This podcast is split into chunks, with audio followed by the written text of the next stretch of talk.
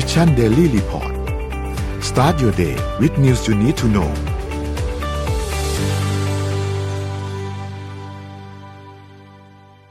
สวัสดีครับ สวัสดีครับ ยินดีต้อนรับเข้าสู่ Mission Daily Report ประจำวันที่ 10 มิถุนายน 2565 นะครับ วันนี้คุณอยู่กับพวกเรา 3 คนหนึ่งตัวนะครับ สวัสดีพี่ปิ๊ก สวัสดีพี่แจ็ค แล้วก็สวัสดีหมดข้างด้วยนะครับ ครับ สวัสดีชานนท์แล้วก็สวัสดีพี่ปิ๊กนะครับ สวัสดีครับบ โอเค เดี๋ยววันนี้เราค่อยๆไปอัปเดตเรื่องราวต่างๆกันนะครับ วันนี้วันศุกร์นะครับ มีหลายเรื่องเลยที่เราต้องพูดคุยกันนะครับ แล้วก็มีหลายอย่างที่เกิดเกิดขึ้นด้วยเนาะเดี๋ยวเราไปอัปเดตตัวเลขการฉีดวัคซีนก่อนครับ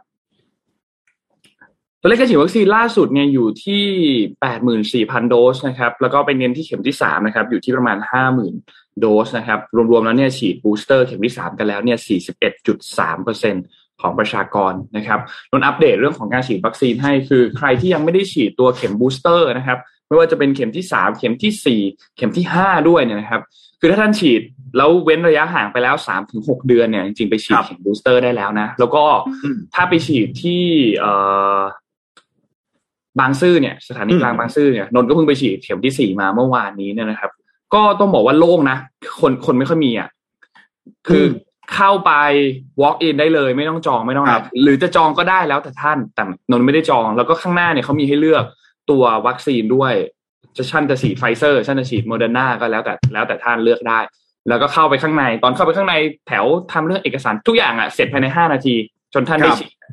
จะไปนานแค่จุดเดียวเลยคือ ตอนสังเกตอาการครึ่งชั่วโมงแค่นั้นเอง เท่านั้นเองที่เหลือแบบเร็วมากทุกอย่างคือ process เร็วมากแล้วก็คนไม่ค่อยเยอะนะครับ ใครที่ยังไม่ได้ไปฉีดก็สามารถที่จะ walk in ไปที่สถานีกลางบางซื่อได้เลยค่อนข้างสะดวกมากคือต้องบอกว่าดีนะที่ชานนท์มาบอกเนี่ยเพราะว่าหลาย ๆ คนรอบตัวมีคำถามเยอะมาก เอฉีดวัคซีนเดี๋ยวนี้ยังฟรีอยู่ไหมเราจะได้ยี่ห้ออะไรคือเหมือนกับเราผ่านช่วงที่แบบเราแย่งวัคซีนกันมาไงปีที่แล้วช่วง panic ช่วง panic เออคือหลายๆคนน่ะ แล้วเราก็บอกว่านี่ไงเพราะว่าเราอยู่ในเมืองไทยหรือเปล่าเราเลยงงว่าเอ๊ะวัคซีนมันฟรีหรือมัน ไม่ฟรีหรือมันอะไรยังไงนะฮะก็คือต้องบอกเลยตอนนี้ว่าไฟเซอร์โมเดอร์นาตอนนี้ไปได้เลยนะฮะเลือกได้เลยไปได้เลยครับ walk in ได้เลย walk in ได้เลยสบายๆแบบแบบ chill มาก chill มากๆได้เออ chill chill จริงๆ chill จริงๆ chill เหมือนแบบถ้าเดินไปซื้อขนมอะแทบจะอุ้มเขาไปฉีดอะ chill มากชิลมากชิลมากแนะนำเลยครับ ไปดูสถานการณ์ผู้ป่วยกันต่อครับ สถานการณ์ผู้ป่วยล่าสุดนะครับ ตอนนี้ผู้ติดเชื้อเนี่ยอยู่ที่ 3,185 นะครับ ผู้ติดเชื้อรายใหม่นะครับ แล้วก็ตัวเลขผู้เสียชีวิตยังอยู่ที่ใกล้เคียงเดิมคืออยู่ที่ 23 คนนะครับ ตัวเลขรักษาหายอยู่ที่ 3,326 นะครับ ผู้ป่วยอาการหนัก 678 ใส่เครื่องช่วยหายใจ 331 นะครับ แล้วก็เมื่อวานนี้มี ATK ประมาณเกือบเกือบ 4,000 คนนะครับ เท่ากับว่ามีผู้ติดเชื้อรายใหม่ประมาณ 7,000 คนนะครับ ก็ยังถือว่าทรงๆนะ พูดถึงก็ยังทรงๆอยู่ไม่ไม่ไม่ได้โดด เยอะสูงมากอะไรนะครับ ถัดมาครับ ตลาดหลักทรัพย์ครับเซตบ้านเราอยู่ที่หนึ่งพันหกร้อยสี่สิบเอ็ดจุดสามสี่บวกขึ้นมาศูนย์จุดสองเจ็ดเปอร์เซ็นตนะครับดาวโจนส์ครับบวกศูนย์จุดศูนย์สองเปอร์เซ็นตนะครับ NASDAQ ครับติดลบ 0.07%ครับ NYSE ติดลบ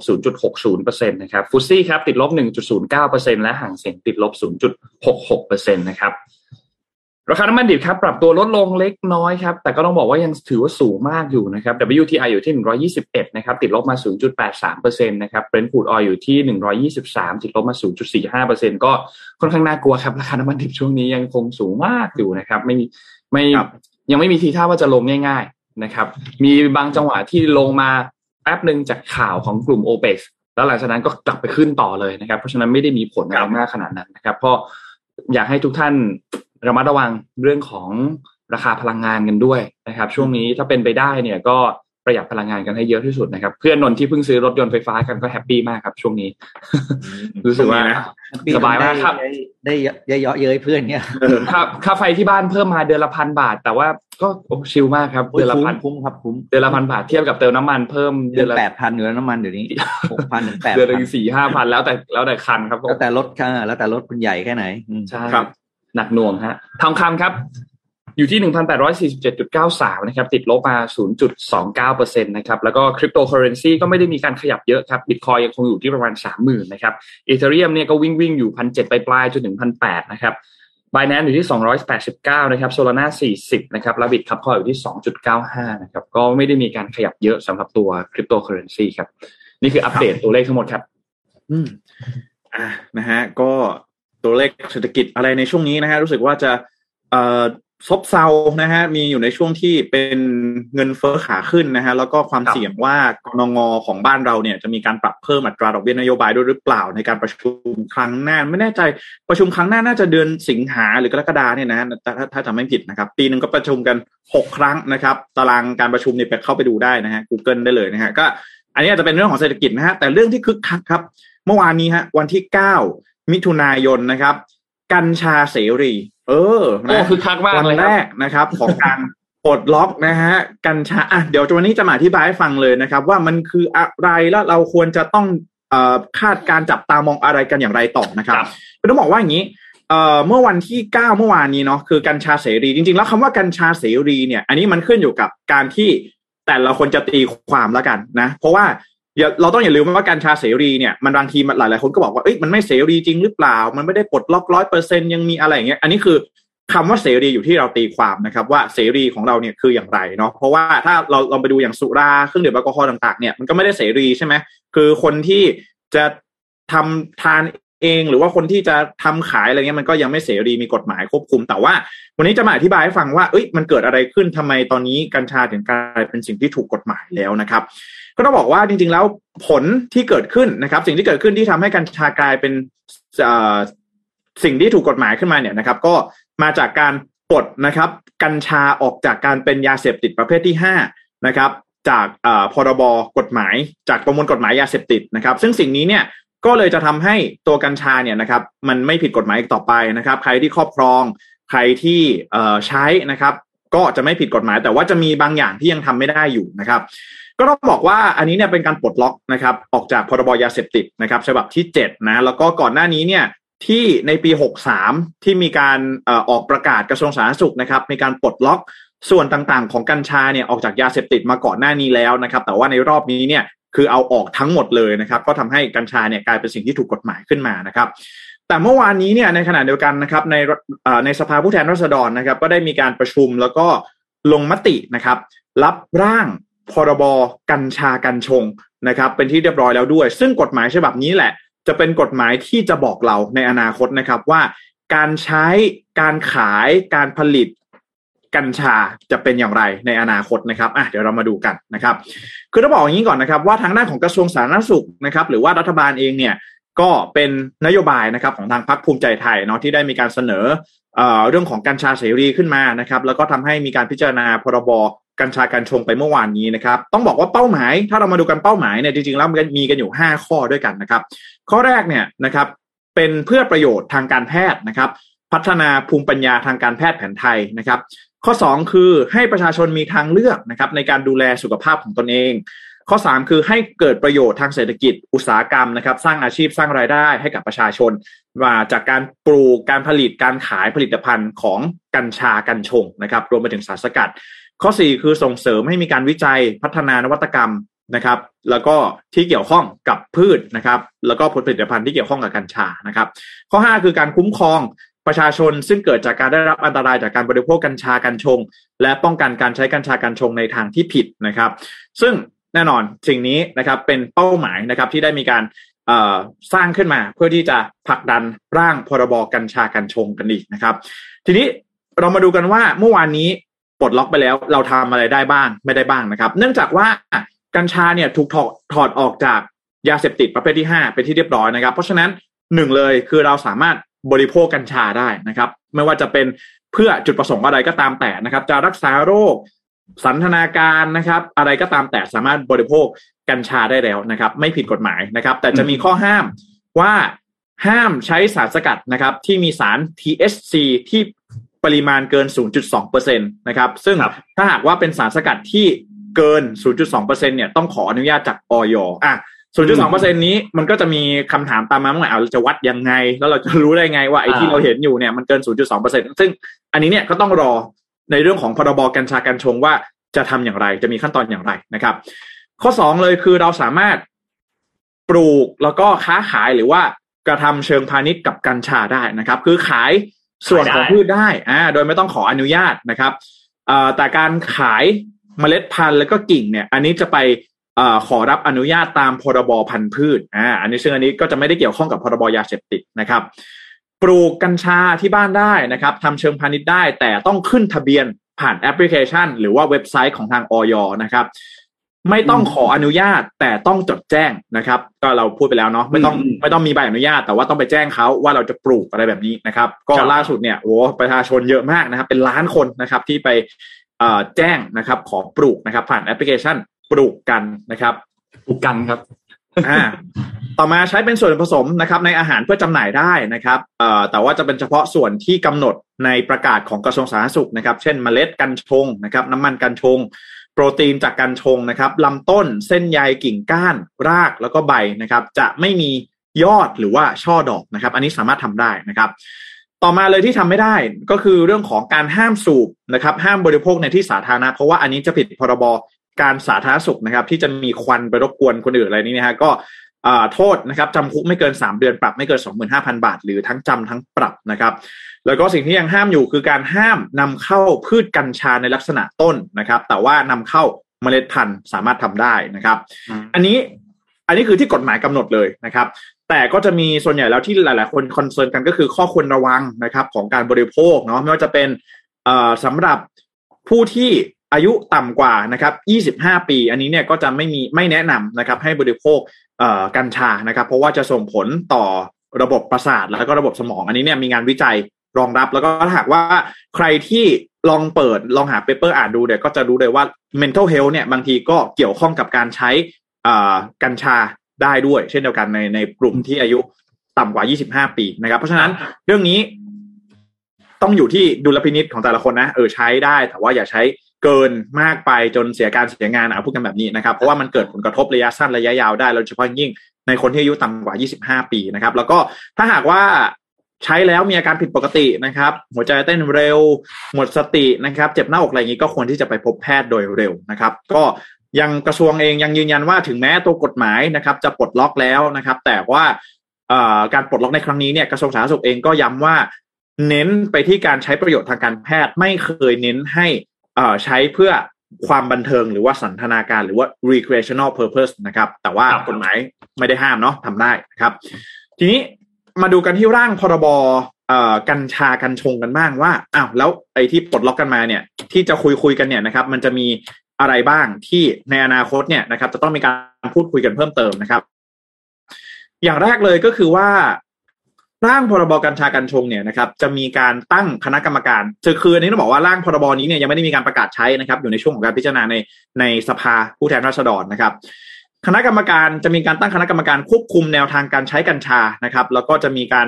กำหนดนะครับว่าเออในแต่ละด้านเนี่ยนะครับ จะมีคำแนะนำหรือมีคำสั่งอะไรออกมาบ้างในอนาคตเพื่อที่จะควบคุมการใช้นะครับ ต่อมาเลยคือผู้ที่จะต้องผู้ที่ต้องการผลิตนำเข้าส่งออกนะครับเราต้องมีใบอนุญาตนะครับ ถ้า จะจะไปขอใบอนุญาตเนี่ย เช่น การปลูกนะครับอ่าใบอนุญาตการผลิตนะครับ ในการปลูกจะมีเขาเรียกว่าอะไรมีค่าธรรมเนียมเนาะในการครับที่จะต้องจดแจ้งกับออยเนี่ยในอนาคตนะครับ ถ้าหากว่ากฎหมายฉบับนี้ผ่านไปเนี่ย จากที่เราปลูกกันได้แค่ไปแจ้งไม่เสียตังค์เนี่ยนะฮะอาจจะต้องเสียตังค์นะครับ อย่างเช่น อืมถ้าปลูกนะ ก็ต้องห้าหมื่นบาทนะ เป็นใบอนุญาตนะครับใบอนุญาตในการผลิตเนาะห้าหมื่นบาทในการสกัด เนาะคือปลูกเนี่ยจะมีการปลูกแล้วการสกัดนะครับ ในกระบวนการการผลิตเนาะใครที่จะนำเข้านะครับ มีใบอนุญาตหนึ่งแสนบาทนะครับ ส่งออกอีกหนึ่งแสนนะครับจำหน่ายห้าพันนะครับค่าขึ้นทะเบียนค่าสถานประกอบการต่างๆห้าหมื่นบาทอะอันนี้ก็เป็นแนวทางแล้วกันสมมติว่าในอนาคตใครจะเปิดร้านขายเนาะเป็น pot shop เหมือนในอัมสเตอร์ดัมอะไรแบบนี้สมมตินะ ถ้าหากว่ากฎหมายต่างๆเนี่ย finalize แล้วนะครับ ก็อาจจะต้องมีการจ่ายค่า ใบประกอบการต่างๆนะครับครับถ้าหากว่าไม่มีใบอนุญาตก็มีความผิดตามกฎหมายนะครับเอ่อต่อมานะครับพรบกัญชากัญชงก็จะมีการห้ามโฆษณายกเว้นได้รับอนุญาต อันนี้ก็ต้องดูกันว่า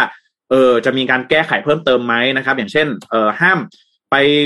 ออกทีวีอะไรแบบเนี้ยนะฮะห้ามทำ commercial ต่างๆ อะไรแบบนี้เนาะแล้วก็อาจจะมีการกำหนดว่าห้ามขายนะครับจำหน่ายกัญชาเนี่ยให้กับใครบ้างนะครับ อย่างเช่นหนึ่ง ผู้ที่มีอายุต่ำกว่า 20 ปี สตรีมีครรภ์สตรีให้นมบุตรบุคคลอื่น ๆ ในแบบนี้นะครับ อันนี้ก็เอ่อเป็นอีกหนึ่งแนวทางที่จะมีการพูดคุยกันว่า เออ ถ้าเกิดว่าบังคับใช้แล้วจะเป็นอย่างไรนะครับ ก็อันนี้ต้องรอดูเผื่อบางทีบางอย่างเนี่ยในตัวบทกฎหมายเนี่ยอาจจะมีการเปลี่ยนแปลงได้นะครับเพราะยังอยู่ในช่วงของเอ่อขั้นพิจารณากันอยู่นะครับขณะที่ทางด้านคุณหมอนะฮะทางด้านของราชวิทยาลัยอายุรแพทย์แห่งประเทศไทยเนี่ยก็มีการออกมา เปิดเผยนะครับ ถึงแนวทางว่าเออจะทำอย่างไรได้บ้างอย่างเช่น ขอให้รัฐบาลเนี่ยมีการพิจารณากฎหมายควบคุมนะครับการใช้กัญชาเพื่อคุ้มครองสุขภาพสุขอนามัยของประชาชนให้มีประสิทธิภาพมากขึ้นนะครับ แล้วก็ขอให้มีการออกกฎหมายคุ้มครองนะครับ หรือว่าป้องกันไม่ให้มีการบริโภคกัญชาอย่างไม่เหมาะสมจนเป็นอันตรายนะครับ อันนี้ก็คุณหมอเนาะเขาก็เป็นห่วงนะฮะก็ออกประกาศมานะครับ ว่า จุดยืนของคุณหมอเองก็บอกว่าอยากให้มีกฎหมายควบคุมอะไรแบบนี้นะครับ ให้ให้มีการใช้ไม่ไม่ไม่ไม่มากจนเกินไปเกินควรนะครับ จนเป็นอันตรายเลยแบบนี้นะครับ แล้วก็สุดท้ายนะครับ สภาองค์กรผู้บริโภคก็ระบุว่าเนี่ย อย่างที่บอกว่าไอ้ TSC ไม่เกินร้อยละ0.2เปอร์เซ็นเนี่ยจะวัดอย่างไร อันนี้เนี่ยก็อาจจะต้องมีกลไกต่างๆ ที่เข้ามาดูแลด้วยนะครับ ขณะที่ท่านนายกนะฮะก็บอกว่า ตอนนี้เนี่ยได้มีการลงนามคำสั่งนายกรัฐมนตรี ฉบับที่ 120ทับ2565 ในการตั้งคณะกรรมการบูรณาการนโยบายพืชกัญชาและกัญชงรวม 30 คนนะครับ ซึ่งก็จะมีทุกๆหน่วยงานนะครับ เข้ามาช่วยกันดูแลนะครับกำกับดูแลในเรื่องของการใช้นะครับ กัญชาในครั้งนี้ด้วยนะครับ ก็ถือว่าถามว่า เออมันจะมันจะเป็นอย่างนี้ต่อไปหรือเปล่าคือต้องบอกว่าโอเค มันมันมาแล้วเก้าหนึ่งนะครับเก้าหนึ่งเก้าสอง เก้าสามอันนี้อาจจะเป็นเก้าที่สองเนาะสำหรับการถอดเอากัญชาออกจากการเป็นยาเสพติดประเภทที่ห้านะครับในอนาคตต้องดูพรบกัญชากัญชง ว่าผ่านมาแล้วจะมีรายละเอียดอย่างไรนะครับ จะขายจะเอ่อจะบริโภคจะอะไรจะมีข้อบังคับใช้อย่างไรนะครับ ก็ต้องมาดูกันแต่ว่าที่แน่ๆคือตอนนี้ถ้าใช้แล้วนะครับอ่าไปขับขี่ยานพาหนะ ไปใช้เครื่องจักรอะไรแบบนี้ก็อาจจะมีความผิดตามกฎหมายได้นะครับ ในช่วงนี้นะเออยังไงก็ สูบแล้วต้องไม่ก่อความรำคาญให้กับผู้อื่นนะครับ แล้วก็ไม่ไปขับรถไปใช้เครื่องจักรต่างๆ ในการทำงานก็เอ่ออาจจะมีความผิดได้นะครับ อันนี้ก็เป็นล่าสุดต้องรอดูพรบกัญชากัญชงอีกทีหนึ่งนะคครัรับบคือตอนนี้เรื่องทุกอย่างเหมือนจะอยู่ในสภาอยู่เนาะอืมเรื่องเรื่องใช่คบเรื่องตัวกฎหมายเออใช่ใช่ก็เพราะฉะนั้นก็ต้องก็ต้องรอกันรอกันอีกนิดนึงนะครับอืมเพิ่งเพิ่งเพิ่งมีการรับร่างกันเมื่อเมื่อวานเมื่อซืวานนนี้เอง ใช่ในสองเออเออฉบับที่เสนอโดยคุณอนุทินชาญวิรกูลทั้งตัวพรบกัญชาแล้วก็กัญชงเลยทั้งสองตัวนี้เลยนะคครัรับ มีสองฉบับสองฉบับนะครับ ก็อืมแต่เมื่อวานนี้ก็ก็เจ๋งดีนะครับปลดล็อกวันแรกปุ๊บก็ต้นสูงเลย โตเร็วนะนว่านั่นน่ะสิกัญชาเป็นพืชที่โตเร็วมากเลยอืนะมไม่ถึงนะฮะยี่สิบไม่ถึงเจ็ดแปดชั่วโมงนี่โตเป็นต้นแล้วครับ เร็วมากเลยนะฮะเมื่อวานนี้หน้าสื่อไทยเองก็เห็นเยอะนะ ตามสำนักข่าวต่างๆ มีการโชว์ต้นกัญชา มีการโชว์นู่นนี่กัน เรียกว่าฮือฮาใช่นะเมื่อวานนี้ฮือฮาฮือฮาอืมเหมือนมีเหมือนมีร้านที่โอ้โห พร้อมขายก็มีนะครับอ๋อเออพร้อมขายเลยฮะอ๋ชื่ออเหรอเออมีร้านหนึ่งลองเสิร์ชดูฮือฮาครับแบบเป็นคุกกี้ถ้าถ้าจะเอาอะไรล่ะครับ คุกกี้บราวนี่บนนนเห็นเต็มไปหมดเลยครับเมื่อวานนี้มีเห็นขายเป็นดอกเป็นอะไรเลยก็มีเลยนะเอาในมุมทางการแพทย์เนี่ย ต้องบอกว่าทำไมไม่ได้บอกว่าต้องบอกว่าอย่างนี้ หมอหลายคนมามาเขียนบทความอะไรต่างๆ นะ บอกว่าทำไมเราถึงให้ให้มูลค่าของกัญชาสูงมากในในแง่ของสุขภาพ เพราะว่าครับถ้าในแง่ของการแพทย์ทางการรักษาจริง ๆ เนี่ยที่แบบที่เป็นที่เคยเป็นที่ยอมรับมาเนอะก็คือเรื่องของการลดความเจ็บปวดอย่างเดียวเป็นหลักอืมใช่ไหมครับ แต่ว่าตอนนี้โอ้โหมีสรรพคุณอะไรมากมายซึ่งอะเราไม่ว่ากันใครเชื่อใครไม่เชื่ออย่างนี้ แต่ว่าก็คงต้องค่อยๆศึกษา แล้วก็ แต่ว่าไม่ได้บอกว่ามันไม่ดีนะ เพราะอย่างในหลาย ๆประเทศอย่างอะอย่างเราก็รู้อย่างที่ เนเธอร์แลนด์เนี่ยกัญชานี่คือเป็นเรื่องถูกกฎหมายเป็นเรื่องเป็นเป็นอืมสมุนไพรอย่างหนึ่งที่นั่นที่เขาทานกันมานานแล้วอย่างเงี้ยเพราะครับฉะนั้นเนี่คยรับก็ของของเราคือคุณหมอหลายท่านแค่ห่วงนะครับ ว่า พอมันแบบเปิดเสรีปุ๊บเนี่ย การควบคุมมันยาก อืมใช่แล้วจะไปถึงผลผลจะไปถึงกลุ่มที่เขาบอกว่า ไม่แนะนำให้ขายเช่นสตรีสตรีมีคันในพวกเนี้ยนะซึ่งอันเนี้ย พวกเนี้ยไม่ไม่ไม่ได้ควรจะทานแบบทานเองแบบสนุกสนุกอะไรเงี้ยเพราะว่าอืมเออนั่นแหละ ก็ ทานได้แหละเออไหนๆมันก็ถูกกฎหมายแล้ว เราก็ไม่ว่ากันก็คงคิดครับมาแล้ว อืมก็เลือกทานด้วยความ ความระมัดระวังนะแล้วก็ศึกษาให้ดีไม่งั้นเดี๋ยวจะแบบกลายเป็นนัวอื่นๆนะแล้วบางทีถ้าทานทีมันหลอนนะอย่างเงี้ยที่ที่น่ากลัวสุดเลยมันคือคือวัยรุ่น อืมวัยรุ่น พอทานเสร็จแล้วก็มาอื่นๆนัวๆไปนั่งคุยกันเมายกพวกตีกันอะไรอย่างเงี้ยคือสิ่งเนี้ยคือแบบ เออ ไม่รู้เลย นั่นแหละเหมือนกันใช่นะฮะคิดว่าก็ต้องรอดูครับ ใช้เวลากันอีกนิดนึงเนาะใช้เวลากันอีกนิดนึงให้ความเข้าใจไม่ต้าน แต่ว่าก็อยากเพิ่มมากให้ขึ้นใช้แล้วไม่มีความเดือดร้อนไปถึงคนที่เขาไม่เกี่ยวข้องกับการใช้นะฮะครับ ก็อย่าครับอย่าเสียการเสียงานอะไรอย่างนี้เนาะอืมใช่ถูกต้องนะฮะไทยก็พอแต่พอดีน่าจะเหมือนน่าจะอันนี้ก็คือคิดว่าน่าจะคล้ายๆกับกรณีของเครื่องดื่มแอลกอฮอล์อะไรแบบนี้เนาะแต่ว่า ใช้บริโภคกันแต่พอควรนะฮะ แล้วก็ศึกษาเรื่องผลกระทบอะไรอย่างนี้ให้ดีด้วยครับอืมครับพามาดูต่อครับ เกี่ยวกับเรื่องของอะไรดีอะอันนี้ดีกว่า เอาสบายๆก่อนนะครับ เราเที่ยวด้วยกันครับ อ่า เราเที่ยวด้วยกันเนี่ยเตรียมแล้วนะครับ ทุกท่าน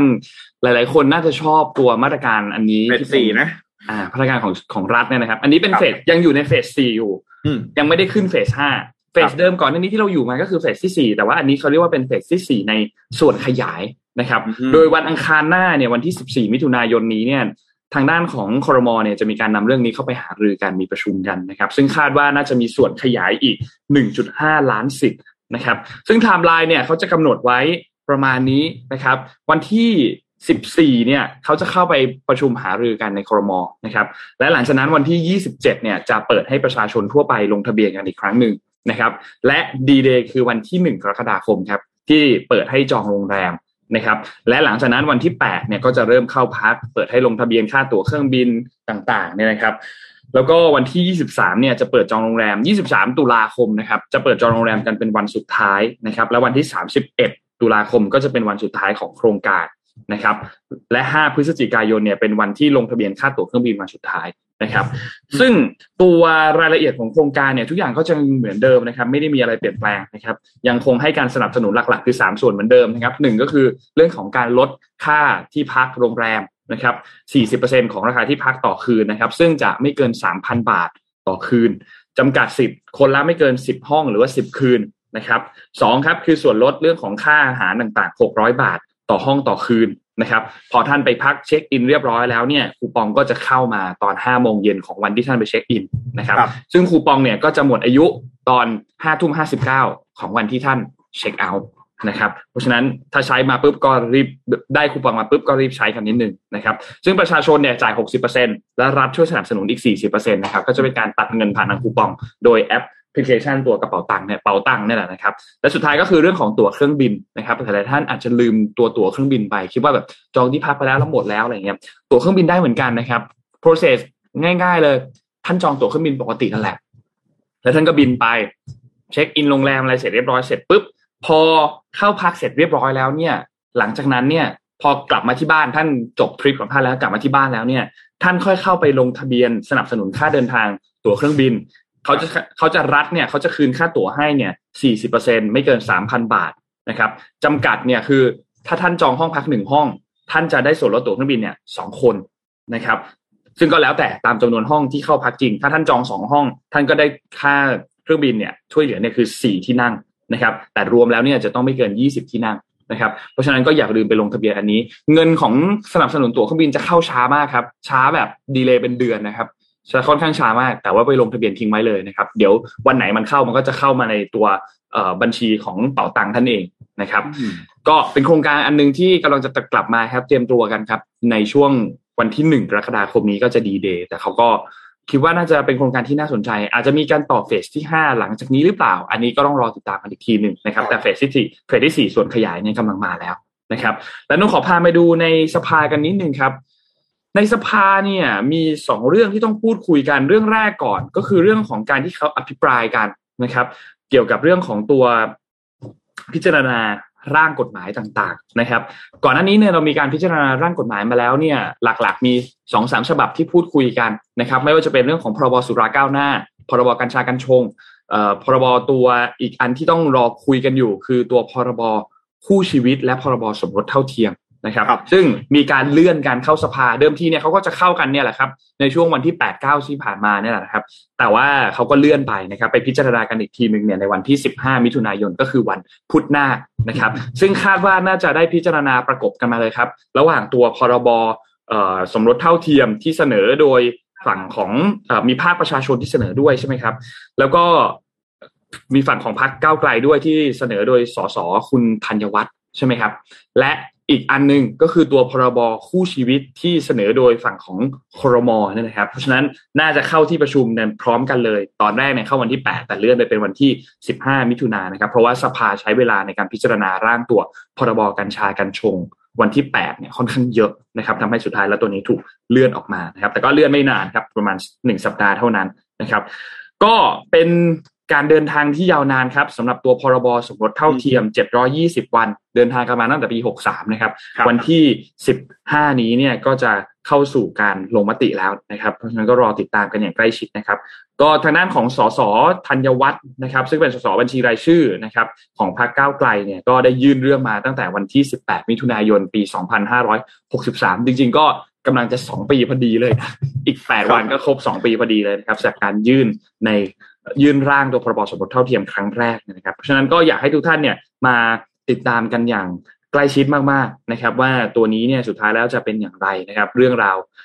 เป็นมหากราบได้ละเรียกว่าเป็นมหากราบได้ได้อยู่เหมือนกันนะครับว่าจะเป็นอย่างไร แล้วก็ตัวพรบคู่ชีวิตกับสมรสเท่าเทียมแตกต่างกันพี่แจ็คเคยเอามาเล่าให้เราฟังแล้วนะครับ ว่ามันแตกต่างกันยังไงเนาะก็เพราะฉะนั้นอยากให้ทุกท่านเข้าไปดูครับ และแม้ว่าท่านจะไม่ได้ไม่ได้รับประโยชน์อะไรจากกฎหมายฉบับนี้ก็ตาม แต่ไม่ได้หมายความว่าท่านไม่จำเป็นที่จะต้องสนับสนุนถ้าหากว่ามันเป็นข้อกฎหมายเป็นร่างกฎหมายที่ดี และมีคนที่ได้ประโยชน์ในประโยชน์ที่เขาควรจะได้รับตามสิทธิที่เท่าเทียมกันของประชาชนที่เสียภาษีเนี่ยนะครับ ก็ประมาณนี้นะครับสำหรับเรื่องของออภิปรายในสภานะครับ ทีนี้อีกเรื่องหนึ่งที่ต้องเตรียมตัวครับ คือเรื่องของการอภิปรายไม่ไว้วางใจครับ อภิปรายไม่ไว้วางใจรอบนี้เนี่ยฝ่ายค้านเนี่ยเมื่อวานนี้ที่อาคารรัฐสภานะครับนายแพทย์ชลนานสีแก้วนะครับ สมาชิกสสพักเพื่อไทยจังหวัดน่านนะครับ ในฐานะผู้นำฝ่ายค้านในสภาผู้แทนราษฎรเนี่ยก็มาพร้อมกับทางด้านคุณสุทินคลังแสงครับสสจังหวัดมหาสารคามนะครับพักเพื่อไทย แล้วก็วิปฝ่ายค้านนะครับ คุณประเสริฐนะครับสส จังหวัดนครราชสีมาพักเพื่อไทยนะครับ แล้วก็มาพร้อมตัวแทนพักร่วมฝ่ายค้านต่างๆนะครับ ไม่ว่าจะเป็นพักพลังปวงชนไทยพักเสรีรวมไทยพักก้าวไกลพักเพื่อชาติ และพักประชาชาตินะครับ ก็มีการร่วมกันแถลงข่าวนะครับ เตรียมที่จะยื่นขออภิปรายไม่ไว้วางใจนะครับ ในตามรัฐธรรมนูญปี 2560 มาตรา 151 นะครับ ซึ่งจะมีการยื่นยติในวันพุธนี้วันที่ 15 มิถุนายนตอน 10 โมงนะครับ ยุทธการตั้งชื่อรอบนี้คือเด็ดหัว สอยนั่งร้านนะครับอืมการอภิปรายรอบนี้จะเป็นการอภิปรายรายบุคคลนะครับ เด็ดหัวในที่นี้หมายถึงนายกรัฐมนตรี นั่งร้านในที่นี้หมายถึงรายบุคคลนะครับสำหรับข้อกล่าวหาเนี่ยหลักๆ จะมี 6 ข้อนะครับ ข้อทีหนึ่1 คือความผิดพลาดบกพร่องล้มเหลวในการบริหารราชการแผ่นดิน ข้อที่ 2 คือจงใจฝ่าฝืนบทบัญญัติรัฐธรรมนูญกระทำผิดต่อกฎหมาย และฝ่าฝืนมาตรฐานจริยธรรม ข้อที่ 3 คือการทุจริตเพื่อเอื้อเฟื้อผลประโยชน์ ข้อทีสี่ 4 คือการไม่ปฏิบัติตามนโยบายที่แถลงไว้ต่อรัฐสภา ข้อที่ 5 คือการละเมิดสิทธิมนุษยชน และข้อที่ 6 คือการทำลายระบอบประชาธิปไตยและระบอบรัฐสภานะครับ ก็จะเป็นการยื่นอภิปรายไม่ไว้วางใจ คิดว่าน่าจะเป็นครั้งท้ายๆแล้วแหละมีมีคนที่จะเล็งถูกอภิปรายเนี่ยนะครับ มีการรายงานออกมา ยังไม่ confirm แต่คาดว่าน่าจะมีสิบคนนะครับ มีนายกและเก้ารัฐมนตรี เราไม่พูดชื่อแล้วกันเพราะว่าหลายคนมากนะครับ แต่ว่าทุกท่านที่ท่านพอจะนึกชื่อออกก็ก็มากันหมดแล้วกัน นะครับ มากันหมดทั้งสิบชื่อนี้นะครับ ก็รอติดตามกันดูนะครับ ว่าจะเป็นอย่างไรนะครับตอนนี้แหละ ดูว่าเสถียรภาพรัฐบาลเป็นไงก็ตอนนี้แหละ ดูคะแนนโหวตครับถูกต้องครับเมื่อวานใช่ไหมที่พี่โทมัสบอกโหวตเรื่องอะไรนะพรบสุราสุราก้าวหน้านะครับ อ่า ที่แบบเริ่มละเริ่มคะแนนแบบไม่เป็นไปในทางเดียวกันละ อันเนี้ยเริ่มเป๋ๆกันนิดนึงนะเออเริ่มมีแบบเฮ้ยทำไมจัดแถวคนนี้บทอย่างนั้นล่ะแวทำไมล่ะอ่าเดี๋ยวพี่พาไปดูข่าวสั้นๆ อันหนึ่งเดี๋ยวเป็นมีเราจะมีคอนเทนต์จาก SCB ใช่ไหมครับ ครับหรือพี่ปิ๊กเข้าเจ็ดโมงครึ่งก็ได้นะครับอ๋อแล้วอ่าเจ็ดโมงครึ่งแล้วได้อะทำอะเจ็ดโมงครึ่งมาเจ็ดโมงครึ่งมาจะเล่าขายฟังก่อนอะไม่เป็นไรเจ็ดโมงครึ่งมาครับเจ็ดโมงครึ่งวันนี้ทำมาเล่าให้ฟังเรื่อง สัญญาณ สัญญาณดีที่บอกว่าเรากำลังจะมีแววรุ่งในที่ทำงานอืมอ่า มันมีสัญญาณอะไรบอกกันบ้างนะครับ อ่าเอาเจ็ดโมงครึ่งขึ้นมาครับ พี่ดับพี่ดับหาไฟล์เจอไหมไหมอ่านะครับเพราะแปล sign your boss see you as a leader นะครับ หรือแปลง่ายๆ คือว่าเอ้ยมันมีสัญญาณอะไรบอกว่า เรากำลังจะรุ่งที่ทำงานนะครับ อะมาครับ อย่างแรกครับ เราถูกขอร้องหรือถูกมอบหมายให้ไปทำงานอะไรที่มันแปลกๆ งานแปลกๆก็คืองานที่เราไม่เคยทำแบบหรือว่าเป็นงานที่แบบ เราอาจจะงงว่าเอ๊ะงานนี้มันทำไปเพื่ออะไรอะไรเงี้ยนะครับ คือ mostly นะมันคืองานที่อยู่นอกเหนือ JD ของเราไม่ใช่งานที่เราต้องทำประจำหรือแม้กระทั่งบางทีเนี่ย เป็นงานที่คนในองค์กรไม่เคยทำเลยด้วยซ้ำไปนะครับ ก็สิ่งนี้พี่อยากจะบอกคือเหตุผลที่มันอยู่เบื้องหลังนี้ก็คือ เขาต้องการจะทดสอบเรา ว่าเราสามารถรับความเปลี่ยนแปลงได้ไหมรับความท้าทายใหม่ ๆ ได้ไหมรับมือกับ หน้าที่และความรับผิดชอบอื่นที่เพิ่มขึ้นมาได้หรือเปล่า แล้วเราจัดการมันเรียบร้อยได้ด้วย ด้วยตัวคนเดียวหรือเปล่านะครับ ถ้าทำได้ก็แปลว่า คุณพร้อมที่จะก้าวขึ้นเป็นผู้นำหรือว่า จะเติบโตในองค์กรต่อไป อะอันที่สองครับ อันที่สองเขาบอกว่า เราเริ่มเป็นที่อะไรนะเขาเรียกว่า คนเริ่มมาขอให้เราช่วยนู่นช่วยช่วยนี่ช่วยนั่นมากขึ้นนะครับอ่าแล้วเราเราเองเนี่ย สามารถช่วยเขาได้ตามที่เขาขออ่าแจ็คช่วยทำพิเศษให้พี่หน่อยนนช่วยปรับงานตรงนี้หน่อยคนนี้ไปเจอลูกค้าแทนเราหน่อยอะไรอย่างเงี้ยนะครับครับ ถ้าเราทำเรื่องพวกนี้ได้ แปลว่าอะไรครับ แปลว่าเราพร้อมที่จะเป็นหัวหน้าคน อย่าลืมนะครับ ว่าคนที่เป็นหัวหน้าหรือเป็น leader คือหน้าที่คือ support ทีมเพราะฉะนั้นเนี่ยเมื่อยัวเรียกว่าเมื่อทีมของเราต้องการความช่วยเหลือแล้วเราจัดการได้ แปลว่าคุณพร้อมที่จะได้อ่าให้การ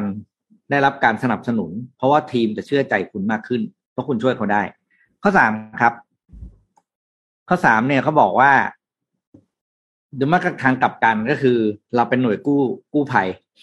ให้ไปช่วยทีมอื่น ให้ไปช่วยคนอื่นเฮ้ยแผนกนี้ทำงานไม่ทันไปช่วยซิอันนี้ไม่ไปช่วยซิอย่างพี่เนี่ยจะโดนข้อสามเยอะ ข้อสองพี่ไม่ค่อยมีใครเพราะไม่ค่อยมีใครกล้าเดิมมาหาพี่เว้ยนั่งกลัวพี่ด่าแต่ว่าไอ้ข้อสามเนี่ย พี่จะโดนส่งไปอย่างเงี้ยส่งไปจับจับขโมยคือบางทีจับขโมยงานออดิตใช่ไหมแต่ว่าพี่จะต้องทำพวกนี้บ่อยอ่านี่ทางกลับกันนั่นคือ ถ้าเราไปช่วยคนอื่นได้ ก็แปลว่า มันคือการค่อยๆสร้างเครดิตให้เรา มันคือสิ่งที่หัวหน้าเราทดสอบเราครับ ว่าเราจะเติบโตได้ไหม ถ้าส่งไปช่วยอ่านนไปช่วยเพื่อนหน่อยนนงองแงไม่เอาครับเย็นนี้นนมีนัดเพื่อนกลับบ้านอะไรแบบไม่อะไรอย่างเงี้ยนะหรือว่าไม่อยากช่วยทำไมต้องทำไม่ใช่หน้าที่ผม อย่างเงี้ยแปลว่าคุณไม่พร้อมนะครับ อ่าต่อมาข้อสี่ครับ ข้อสี่เขาบอกว่า เราได้รับการเชิญหรือถูกเรียก ประชุมไปกับประชุมที่ต้องการใช้ความคิดหรือระดมความคิดมากขึ้น ก็แปลว่าความคิดของเรามีมีประโยชน์นะ แล้วก็อาจจะมีมีแวลูบางอย่างกับการประชุมนั้นนะครับ อ่าก็แปลว่าเราจะได้คิดงานในระยะยาวมากขึ้น ข้อห้าบอกว่า ได้เล็กไม่ใช่ได้เล็ก ได้รับการฟีดแบ็แบบตรงไปตรงมามากขึ้น นะครับ แล้วก็มีมี critical feedback ก็แปลว่ามีหลักการที่มาที่ไปพี่อย่างนี้หนึ่งเราไม่ชอบบริษัทไม่ชอบเพราะหนึ่งสองสามชอบเพราะหนึ่งสองสาม critical feedback หรือว่า direct feedback เป็นสิ่งสำคัญสำหรับการให้ feedback กับผู้บริหารระดับสูงนะครับถึงแม้คนล่างๆ คนระดับหน้างานจะไม่ค่อยได้รับ direct feedback เท่าไหร่ สังเกตนะเวลาองค์กรเขาประเมินคนใช่ไหมพนักงานระดับสตาฟเนี่ย หัวหน้าจะประเมินโดยที่แทบไม่ได้คุยด้วยซ้ำว่าให้คะแนนเกรดจ็อบ A B C D เพราะอะไร แต่ถ้าพอเป็นระดับ manager ขึ้นไปเนี่ยจะได้รับการคุยก่อน แล้วมีการผลิตคะแนนเปิดโอกาสให้ถามในเรื่องของคะแนนที่ได้รับนะครับ อะข้อหกครับ ข้อหกเขาบอกว่าแล้ว feel more neglected ก็คือเขาเรียกว่าบางทีก็ต้องทำงานคนเดียวเนาะแล้วก็แบบ show show self-starting ก็คือบางครั้งต้องต้องเริ่มต้นอะไรด้วยตัวเองมากขึ้นนะครับ แล้วก็หัวหน้าต้องเช็คเราเรื่องพวกนี้บ่อยขึ้นทดสอบเราพวกนี้ เรื่องพวกนี้มากขึ้น อะข้อเจ็ดครับ เจ็ดเขาบอกว่า ให้ไปร่วมทีมที่ไม่มีหัวหน้า อันนี้ฟังเราจะแปลกๆทีมอะไรไม่มีหัวหน้า ทีมที่เป็นลักษณะของ special project นะครับ คือโปรเจกต์เนี่ยบางทีก็จะมีทีมลีดอะไรก็แล้วแต่นะครับ หรือบางครั้งที่อาจจะภาพที่ชัดอธิบายง่ายขึ้นก็คือ ให้ไปร่วมทีมที่ไม่มีหัวหน้า ไม่มีหัวหน้าของเราอยู่ในนั้น นะครับแปลว่าเราต้องทำงานด้วยตัวเราเองได้ดีขึ้นกว่าเดิมมีการบททดสอบเลยว่าเราต้องยังต้องพึ่งพาหัวหน้าอยู่หรือเปล่า ถ้าเราทำงานด้วยตัวเองได้ ไม่ต้องมีหัวหน้า แปลว่าเราพร้อมที่จะเติบโตครับ และข้อสุดท้ายบอกว่า เราได้รับเรียกว่าความสัมพันธ์ของเรากับหัวหน้างานหรือผู้บริหารเนี่ยมันเริ่มเปลี่ยนไปเขาเริ่มเปลี่ยนไปก็คือได้ได้รับการชวนไปกินข้าวหลังเลิกงาน มื้อกลางวันได้ไปร่วมโต๊ะผู้บริหารมากขึ้น หรือว่าแบบ มีการคุยแบบเรื่องอื่นที่นอกเหนือจากเรื่องงานมากขึ้น ซึ่งจริงมันเป็นมันเป็นส่วนสำคัญเพราะมันคือเรื่องของการสร้างมันคือการ bonding management level บางทีมันก็มีนะมีประชุมอย่างบริษัทเก่าพี่พี่ทุกที่พี่จะสนับสนุนให้มีการทำเขาเรียก director retreat ก็คือเอา director เนี่ยไปกินข้าวกันอะไรกันแล้วก็แบบไม่มีลูกน้องตามไปเลยโต๊ะนั้นอะมันจะเป็นการคุยที่เชิงลึกแบบไม่เป็นออฟฟิเชียลอะไรอย่างเงี้ยจะได้เห็นมุมมองต่างๆได้มากขึ้นนะครับ อันนี้ก็เป็นแปดสัญลักษณ์ที่ ถ้าใครได้แปดข้อนี้ไปแปลว่าคุณมีแววเติบโตในองค์กรนะครับอะหมดแล้วแปดเจ็ดโมงครึ่งวันนี้ เคลียร์นะฮะชัดครันะบฮะสำรวจกันดูเลยนะฮะ วันนี้แปดสัญญาณนี้อยู่ใกล้ๆตัวท่านหรือเปล่านะฮะอาจจะต้องเตรียมพร้อมรับความเปลี่ยนแปลงนะฮะนอกจากจะดูสัญญาณพวกนี้แล้วลองดูหมอลักษณ์ด้วยนะฮะอาจจะได้มีการเลื่อนขั้นเลื่อนอะไรอย่างนี้หรือเปล่านะฮะ อืม อ่าวันนี้มีคอนเทนต์เปิดไมค์นะด้วยอ๋อลืมเปิดไมค์ครับลืมเปิดไมค์ฮะโทษครับโทษครับเราพามาดูต่อครับเกี่ยวกับคอนเทนต์ SCB ที่พี่ปิ๊กเกริ่นไว้ให้เมื่อกี้นี้นะครับ วันนี้เนี่ย SCB EIC เนี่ยเขาพามาเจาะผลสำรวจอันหนึ่งครับ ที่น่าสนใจคือเกี่ยวกับการซื้อที่อยู่อาศัยในปี 2022 ครับว่าบ้านแบบไหนตรงใจผู้บริโภคครับ การสำรวจรอบนี้เนี่ยค่อนข้างน่าสนใจ SCB Economic Intelligence Center เนี่ยเขาสำรวจกันในปี 2022 นี้เลยนะครับ ก็อย่างที่รู้ๆกันครับว่า เราเจอผลกระทบเศรษฐกิจต่างๆ กันมากมาย วิถีชีวิตก็เปลี่ยนแปลงกันไปค่อนข้างเยอะนะครับแล้วรอบนี้ตอนนี้เองเนี่ยผลกระทบจากการชะลอตัวของเศรษฐกิจการวิถีชีวิตที่เปลี่ยนแปลงไป หลักๆ เนี่ย ไปเจอผลกระทบที่ภาคธุรกิจที่อยู่อาศัยนะครับ วันนี้ก็เลยจะพามาดูแนวโน้มกันครับว่า แนวโน้มที่อยู่อาศัยของปี 2022 ตอนนี้เนี่ย เป็นอย่างไรนงขอเริ่มต้นกันที่ตลาดที่อยู่อาศัยว่าไอ้ผลกระทบที่เขาได้รับเนี่ย เขาได้รับผลกระทบกันอย่างไรก่อนดีกว่า คือต้องบอกว่าได้รับผลกระทบกันหลายด้านอยู่แล้ว อันนี้เราน่าจะคาดคาดกันได้นะครับ ไม่ว่าจะเป็นความต้องการของที่อยู่อาศัยที่มันชะลอตัวลงมานะครับ โดยเฉพาะอย่างยิ่งในกลุ่มที่เป็นกลุ่มรายได้เปราะบางนะครับ เพราะว่ากลุ่มนี้เนี่ยได้รับผลกระทบจากโควิดกันค่อนข้างเยอะนะครับ แล้วก็กลุ่มนี้เองเนี่ยจากเดิมตั้งใจจะซื้อบ้านในสมมุติว่าตั้งใจจะซื้อบ้านเดือนมีนาอาจจะต้องเลื่อนออกไป เลื่อนออกไปในที่นี้ไม่ใช่เลื่อนออกไปจากมีนาไปซื้อพฤษภาไม่ใช่นะครับ เลื่อนจากมีนาไปซื้อมีนาเหมือนกันแต่อีกสองสามปีข้างหน้า นะครับหรืออาจจะเป็นการลดงบประมาณการซื้อที่อยู่อาศัยจากเดิมจะซื้อบ้าน 5 ล้าน อาจจะต้องเหลือซื้อบ้าน 1 ล้านถึง 2 ล้านนะครับ เนื่องจากว่าหลายอย่างครับข้อจำกัดไม่ว่าจะเป็นรายได้ที่ลดลงวงเงินกู้จากธนาคารที่ตอนแรกน่าจะได้เยอะกว่านี้ ก็ได้น้อยลงนะครับ ถัดมาครับในไลฟ์สไตล์ของคนปัจจุบันเนี่ยคนส่วนใหญ่เริ่มที่จะสนใจซื้อบ้านที่ราคาไม่เกิน 3 ล้านบาทครับ จากข้อจำกัดของกำลังซื้อที่อ่อนแอ ซึ่งราคานี้เป็นราคาที่เข้าถึงได้มากขึ้น โดยเฉพาะเป็นแนวราบนะครับ เป็นบ้านเดี่ยวบ้านแฝดเนี่ยพวกแนวราบประเภทบ้านเดี่ยวบ้านแฝดเนี่ยมันจะเข้าถึงค่อนข้างยากนะครับ จึงเป็นโอกาสสำหรับพวกตลาดที่เป็นทาวน์เฮาส์ตลาดที่เป็นคอนโดนะครับ ทีนี้นอกจากนั้นเนี่ยการชะลอตัวของตัวเรลดีมานนะครับ ในพื้นที่ที่ได้รับผลกระทบจากการฟื้นตัวจากเศรษฐกิจที่มันค่อนข้างช้าแล้วเนี่ย ตลาดที่อยู่อาศัยในต่างจังหวัดเอง เป็นการซื้อเพื่อเป็นที่อยู่อาศัยแบบบ้านหลังที่สองอะคือหรือว่าจะเป็นการซื้อเพื่อลงทุนเนี่ย หรือเพื่อเตรียมเกษียณเองอยู่กลุ่มนี้ก็ชะลอตัวลงไปเหมือนกันนะครับ แต่อย่างไรก็ตามครับในสถานการณ์ปัจจุบันตอนนี้ที่กำลังซื้อเปราะบางเนี่ยส่งผลให้คนสนใจที่อยู่อาศัยที่เป็นแบบมือสองครับเป็นบ้านมือสองเนื่องจากว่ามันมีราคาที่ถูกกว่าโครงการใหม่ แล้วทำเลเองก็สะดวกใกล้ที่ทำงานใกล้สถานศึกษานะครับ ซึ่งอาจจะหาที่อยู่อาศัยมือหนึ่งในราคาที่ ถูกแบบนี้เนี่ย ถ้าบางทำเลอาจจะเป็นไปไม่ได้เลยมันอาจจะยากมากนะครับแต่นอกจากนี้การชะลอตัวของนอกจากการชะลอตัวของตลาดแล้วเนี่ยคนก็เปลี่ยนความสนใจเช่นเดียวกัน คนส่วนใหญ่หันมาสนใจที่อยู่อาศัยที่เป็นแบบที่อยู่อาศัยแนวราบกันมากขึ้นนะครับ เนื่องจากว่าสามารถตอบโจทย์ด้วยเรื่องพื้นที่ใช้สอยในยุค New Normal ต่าง ๆ นะครับ แล้วก็เทคโนโลยีที่เข้ามามีบทบาทในชีวิตกันมากขึ้นนะครับ ทีนี้การฟื้นตัวของตลาดที่อยู่อาศัยเนี่ย มันต้องอาศัยปัจจัยกระตุ้นหลายอย่างเลย นะครับมาตรการของภาครัฐก็สำคัญมากๆ ไม่ว่าจะเป็นเรื่องของมาตรการการผ่อนคลายอัตราสัดส่วน สินเชื่อต่อราคาที่อยู่อาศัยที่เราเรียกว่ากันว่า LTV นะครับ ซึ่งก็ทำให้สามารถที่จะกู้ได้100% หรือจะเป็นการต่ออายุตัวมาตรการการลดค่าธรรมเนียมโอน และจดจำนองที่อยู่อาศัยในราคาไม่เกิน 3 ล้านบาท ตัวนี้ก็เป็นปัจจัยสำคัญเหมือนกันนะครับ และนอกจากปัจจัยจากภาครัฐแล้วเนี่ยก็ยังมีปัจจัยที่มาจากการจัดโปรโมชั่นของผู้ประกอบการด้วยนะครับ ถ้าโปรโมชั่นดึงดูดใจให้กระตุ้นให้ซื้อที่อยู่อาศัยเนี่ยก็เป็นไปได้ที่จะมีการซื้อที่อยู่อาศัยกันเร็วขึ้นนะครับ เพราะฉะนั้นผู้บริโภคเนี่ยให้ความสำคัญกับโครงการที่ออกแบบตอบโจทย์ความต้องการการอยู่อาศัย หลายด้านครับ นอกเหนือจากทำเลแล้วเนี่ย รูปแบบของที่อยู่อาศัยระดับราคาแล้ว ผู้บริโภคให้ความสัมพันธ์กับการออกแบบ โครงการภาพรวมด้วย ให้ตอบโจทย์กับการความต้องการในการอยู่อาศัยในหลาย ๆ ด้านนะครับ ไม่ว่าจะเป็นเทคโนโลยีภายในบริการหลังการขายนะครับหนึ่งในเทคโนโลยีที่คนทุกวัยให้ความสำคัญกันมากขึ้น ก็คือเรื่องของความปลอดภัย เทคโนโลยีความปลอดภัยไม่ว่าจะเป็นระบบเตือนภัย เป็นระบบ smart home ระบบรักษาความปลอดภัยภายใต้โครงการเนี่ยก็ต้องได้มาตรฐาน นะครับปัจจัยที่รองลงมาจากความปลอดภัยก็คือปัจจัยเรื่องพื้นที่ใช้สอยภายในบ้านที่มีความยืดหยุ่น สามารถที่จะปรับเปลี่ยนได้จัดสรรใหม่ได้ ตามความต้องการของที่อยู่ของผู้อยู่อาศัยแล้วแต่สถานการณ์นะครับ นอกจาก 2 ปัจจัยหลักที่นงพูดถึงมาเมื่อกี้แล้วเนี่ยก็ยังมีปัจจัยที่คนแต่ละช่วงวัยก็จะให้ความสำคัญที่แตกต่างกัน Gen Y Gen Z กันก่อนเลย คนใน2 generation นี้เนี่ยต้องการความเป็นอิสระ ความเป็นส่วนตัวที่ค่อนข้างสูง แล้วก็ให้ความสำคัญกับการอยู่ร่วมกับสมาชิกในครอบครัวอีกแบบหนึ่งแต่ก็ยังให้ความสำคัญอยู่ การออกแบบก็ควรจะเป็นแบบ universal design นะครับที่คำนึงถึงคนกลุ่มต่างๆ ในครอบครัว ไม่ว่าจะเป็นเด็กเล็ก เป็นวัยกลางคน เป็นผู้สูงอายุ หรือว่าเป็นสัตว์เลี้ยงก็ตามนะครับสองครับถ้าเป็นคนในกลุ่มที่เป็น Gen X หรือเป็นกลุ่มที่เป็นแบบ Baby Boomer เนี่ย กลุ่มนี้ก็ให้ความสำคัญกับการออกแบบระบบต่างๆ ที่ช่วยประหยัดพลังงาน นะครับซึ่งก็สะท้อนให้เห็นถึงความสำคัญในการประหยัดค่าใช้จ่ายในระยะยาวในอนาคตช่วง 10 ปี 20 ปีหลังจากนี้นะครับแต่สองสิ่งเลยที่ทุกช่วงวัยให้ความสำคัญมากๆหนึ่งคือเรื่องของการ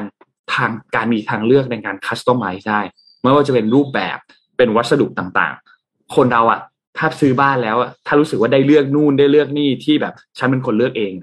จะรู้สึกดีมากขึ้น และสองคือเรื่องของบริการหลังการขายที่ดีนะครับ ไม่ว่าจะเป็นการติดต่อนิติบุคคลที่ง่าย สมัยนี้อาจจะมีเทคโนโลยีติดต่อผ่านแอปพลิเคชัน ซึ่งก็ถือเป็นบริการหลังการขายอันหนึ่งที่มีอิทธิพลต่อการตัดสินใจของ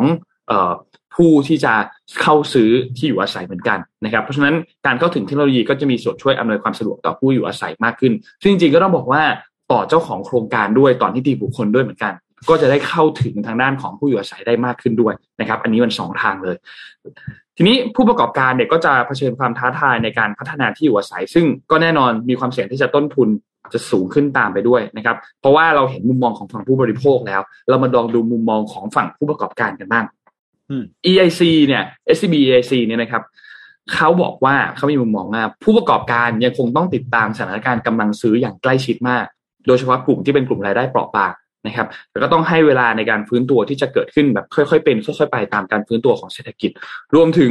การติดตามราคาต้นทุนในการพัฒนาที่อยู่อาศัยเอง ก็แน่นอนที่นนบอกไปบอกเมื่อกี้ว่ามันมีแนวโน้มที่จะพุ่งสูงขึ้น ไม่ว่าจะเป็นราคาวัสดุก่อสร้าง ราคาแรงงานราคาที่ดิน ซึ่งส่งผลให้ผู้ประกอบการหนึ่งเลยคือต้องระมัดระวังในการเปิดโครงการใหม่สองต้องเน้นตอบโจทย์กลุ่มที่มีศักยภาพ สามคือต้องบริหารความเสี่ยงให้ดี และข้อที่สี่ข้อสุดท้ายคือต้องเพิ่มขีดความสามารถในการแข่งขัน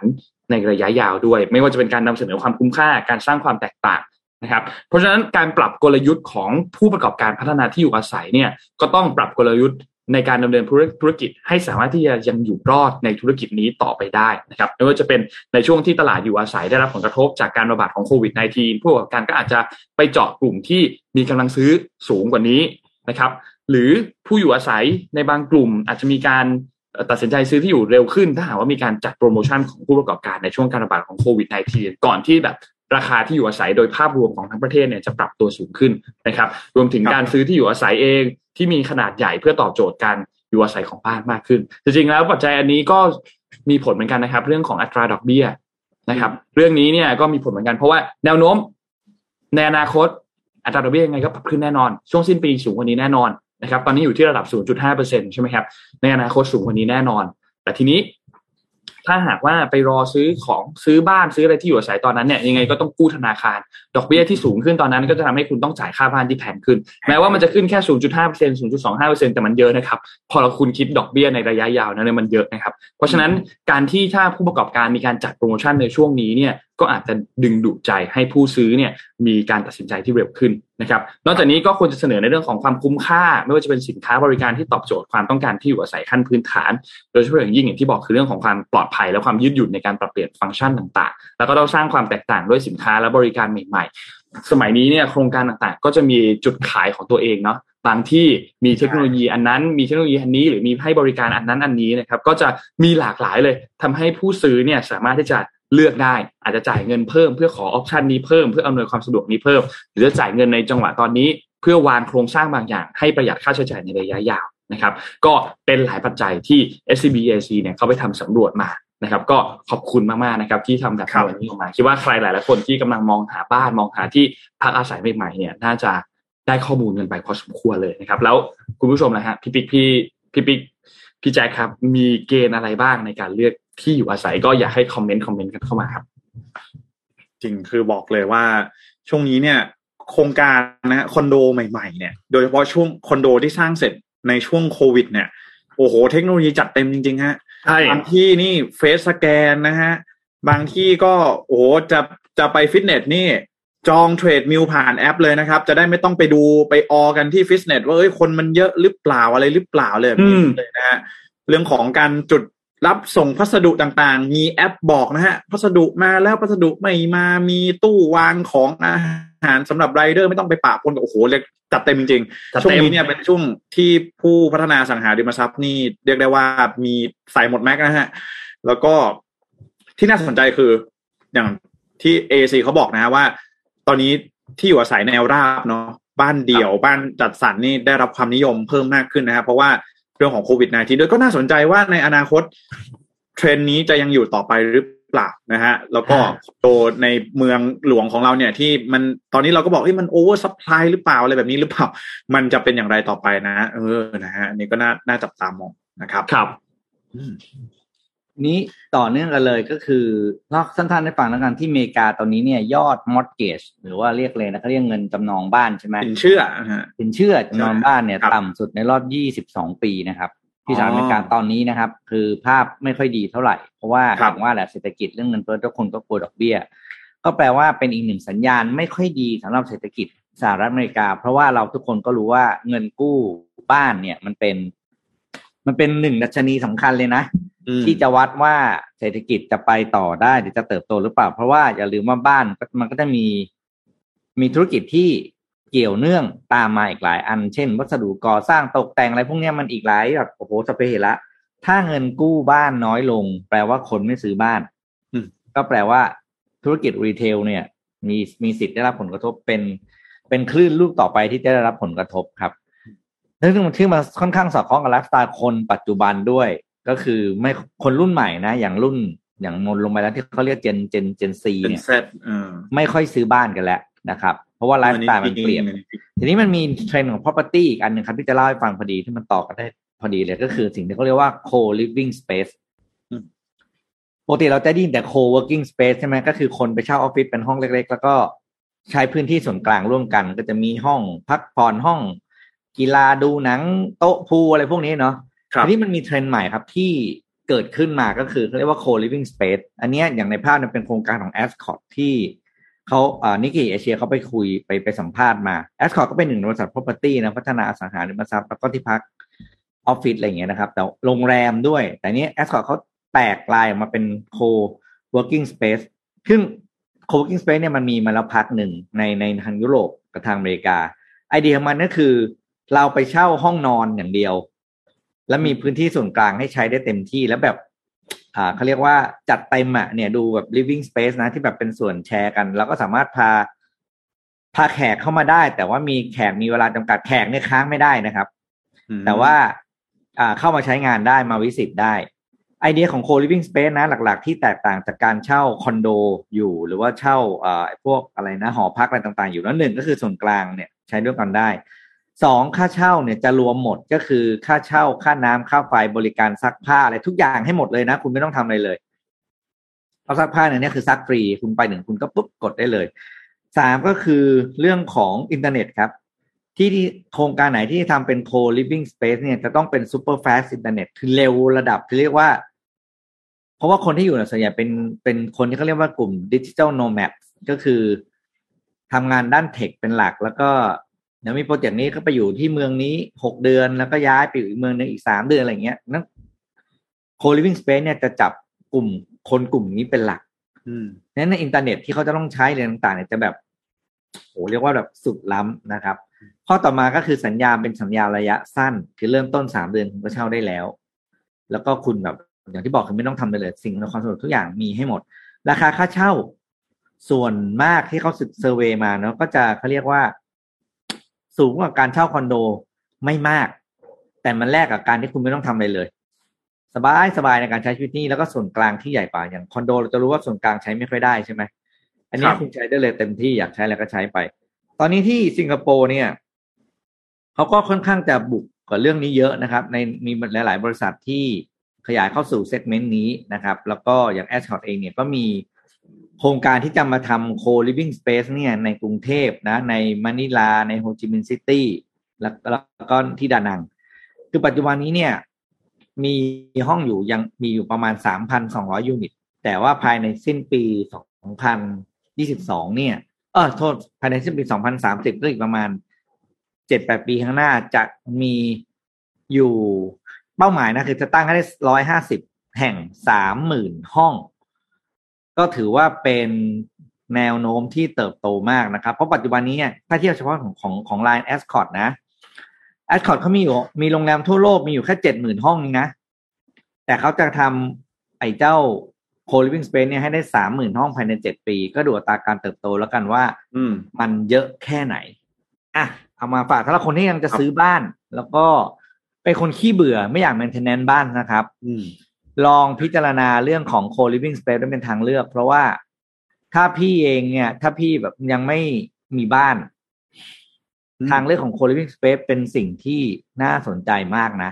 อ๋อและอีกอย่างหนึ่งก็คือ co-living space คนอยู่ส่วนใหญ่จะไม่มีลูก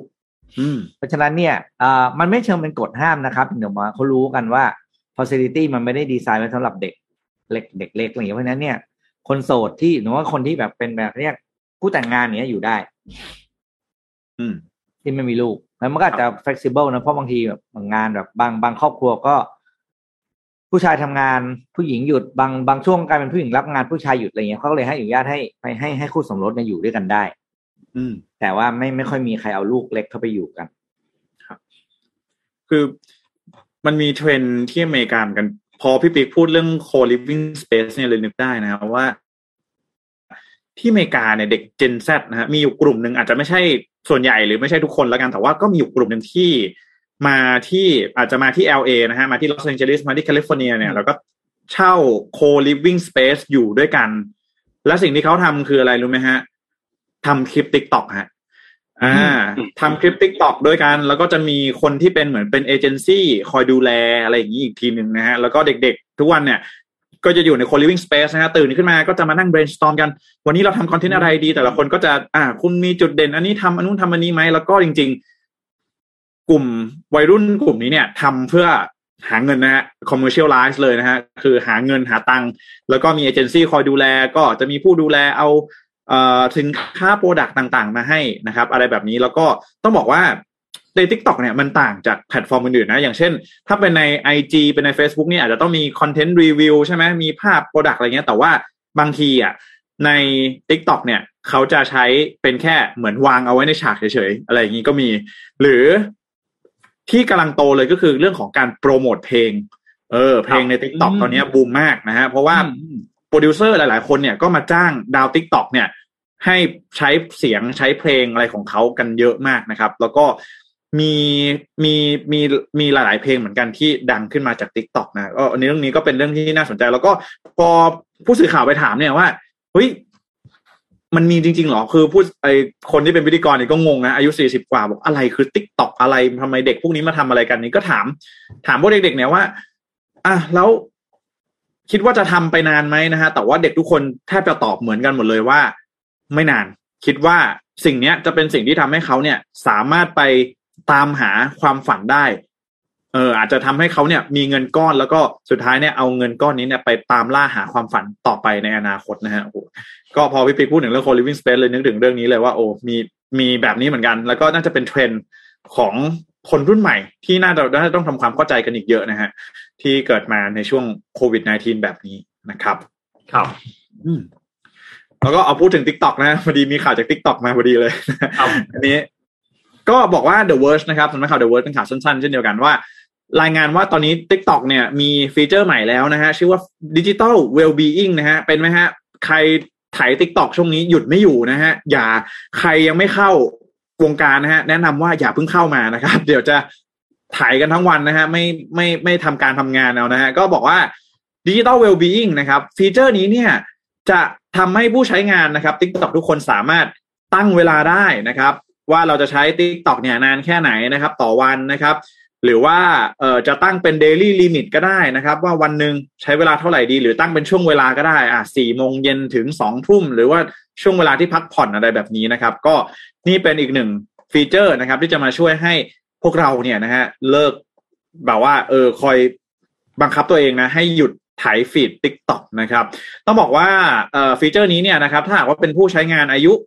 13-17 ปีนะครับจะถูกบังคับให้ใช้ feature นี้นะครับ แล้วก็จะกำหนดให้สามารถเล่น TikTok ได้ 1 วันเนี่ยไม่เกิน 100 นาที หรือว่า 1 ชั่วโมง 20 นาทีนั่นเองนะครับ ก็นอกจากนั้นนะครับ TikTok เองยังเพิ่มตัว dashboard นะที่จะบอกว่าใน 1 วันเนี่ยเราใช้เวลาไปกับ TikTok เนี่ยนานแค่ไหนนะครับ แล้วก็ต้องบอกว่าถือว่านี่เป็น feature ใหม่นะครับที่คล้ายกับตัว Instagram แล้วก็ Netflix นะที่ก็มีตัว feature นี้เหมือนกันนะครับ ถึงแม้ว่าพวก feature พวกนี้เนี่ยถึงแม้ว่าพวก social media เนี่ยเขาจะมีขึ้นมาก็จริงนะ แต่ว่าส่วนใหญ่แล้วมันจะกดยากนิดนึง หรือว่าอะไรอย่างนี้นะฮะมันต้องแบบเข้าไปเยอะนิดนึงอะไรอย่างนี้ เพราะว่าแน่นอนโซเชียลมีเดียเนี่ยเขาอยู่ได้ เพราะว่าอ่าสกรีนไทม์เนาะคือเวลาในการใช้งานเนาะถ้าเกิดว่ายิ่งใช้เยอะเขาก็ยิ่งมีรายได้เยอะอะไรแบบนี้นะครับ ก็เป็นอีกหนึ่งฟีเจอร์แล้วกันเป็นหนึ่งตัวตัวเลือก เป็น tools ที่เอามาให้หลาย ๆ คนที่เอออยากจะลดนะครับ การใช้งาน TikTok นะ แต่จริง ๆ ในตัวโทรศัพท์ทั้ง Android แล้วก็ iOS ก็น่าจะมีอยู่แล้วนะ ตัวพวกแอปพลิเคชัน Control Digital Wellbeing ต่างๆ นะครับ ก็สามารถใช้ได้นะเออบางคนก็เวลาพอมันเตือนปุ๊บก็กดต่อเวลาตลอดเลยนะ พอพอมันล็อกเราไม่ให้เข้าแอป เราก็เข้าไปแก้กันในตัว setting อีกทีหนึ่งนะฮะก็ เออมี feature แล้วก็จริงแต่อาจจะต้องใช้การควบคุมตนเองเพิ่มด้วยนะฮะสำหรับใครที่อยากจะเอ่อ digital minimalize นะฮะลดการใช้ดิจิตอลลงบ้างนะครับเออนะส่วนตัวเนี่ยลดการใช้IG ใช้ Facebook มาได้เยอะเหมือนกันนะฮะแต่พอมาเจอ TikTok นี่โอ้โหพ่ายแพ้ทุกรายนะพ่ายแพ้นะครับทีเป็นชั่วโมงงั้นเข้าแอปจริงฮะ TikTok ทีหนึ่งก่อนนอนเนี่ยตัวดีเลยระวังฮะ ใช่ครับ ก่อนนอนไหลก็เลยเลยปุ๊บโอ้โห ปุ๊บปุ๊บปุ๊บชั่วโมงหนึ่งครับ ครับ หายหายไปเร็วมาก ครับผมเอามาฝากกันนะ ใครที่จะลองดูก็ลองได้นะฮะเข้ามาสู่วงการครับ TikTok นะฮะดูอย่างเดียวก็ได้นะฮะไม่ต้องทำคลิปนะฮะอ่าปิดท้ายครับนนท์มีข่าวปิดท้ายที่ EU ครับสหภาพยุโรปครับ เมื่อวันที่ 8 มิถุนายนเนี่ยรัฐสภายุโรปเขาเพิ่งมีการเห็นชอบ เห็นชอบตัวร่างกฎหมายฉบับหนึ่งครับร่างกฎหมายฉบับนี้เนี่ยจะเป็นการเตรียมแบนการจัดจำหน่ายรถยนต์เผาไหม้เชื้อเพลิงฟอสซิลอืมที่ผลิตขึ้นใหม่นะครับ ตั้งแต่ปี 2035 เป็นต้นไปนะครับ เพื่อสนับสนุนการใช้รถยนต์ไฟฟ้า แล้วก็พลังงานสะอาด แล้วก็ตั้งเป้าการลดการปล่อยก๊าซเรือนกระจกลง 55%ภายในปี 2030 ด้วยนะครับ เพื่อเทียบกับระดับของก๊าซเรือนกระจกในช่วงปี 1990 นะครับ ซึ่งตัวกฎหมายฉบับนี้เนี่ยก็ต้องการให้มีการลด ตัวลดการผลิตรวมถึงลดการซื้อด้วยสำหรับรถยนต์ที่ปล่อยก๊าซคาร์บอนไดออกไซด์นะครับ ซึ่งอันนี้น่าสนใจมาก เพราะว่าคือรถมือหนึ่งที่ผลิตออกมาใหม่ ตั้งแต่หลังปี 2035 เป็นต้นไปเนี่ยต้องไม่มีละเพราะเขาแบนเลยร้อยเปอร์เซ็นตนะครับ แต่ถ้าเป็นรถขายซื้อขายรถมือสองก็ยังคงทำได้อยู่นะครับ อันนี้อีกกรณีหนึ่งนะเขาไม่ได้ห้ามใช้เลย เขาแค่แบนไม่ให้มีการจัดจำหน่ายอีกในอนาคตนะครับสำหรับรถยนต์ที่ผลิตขึ้นมาใหม่นะครับ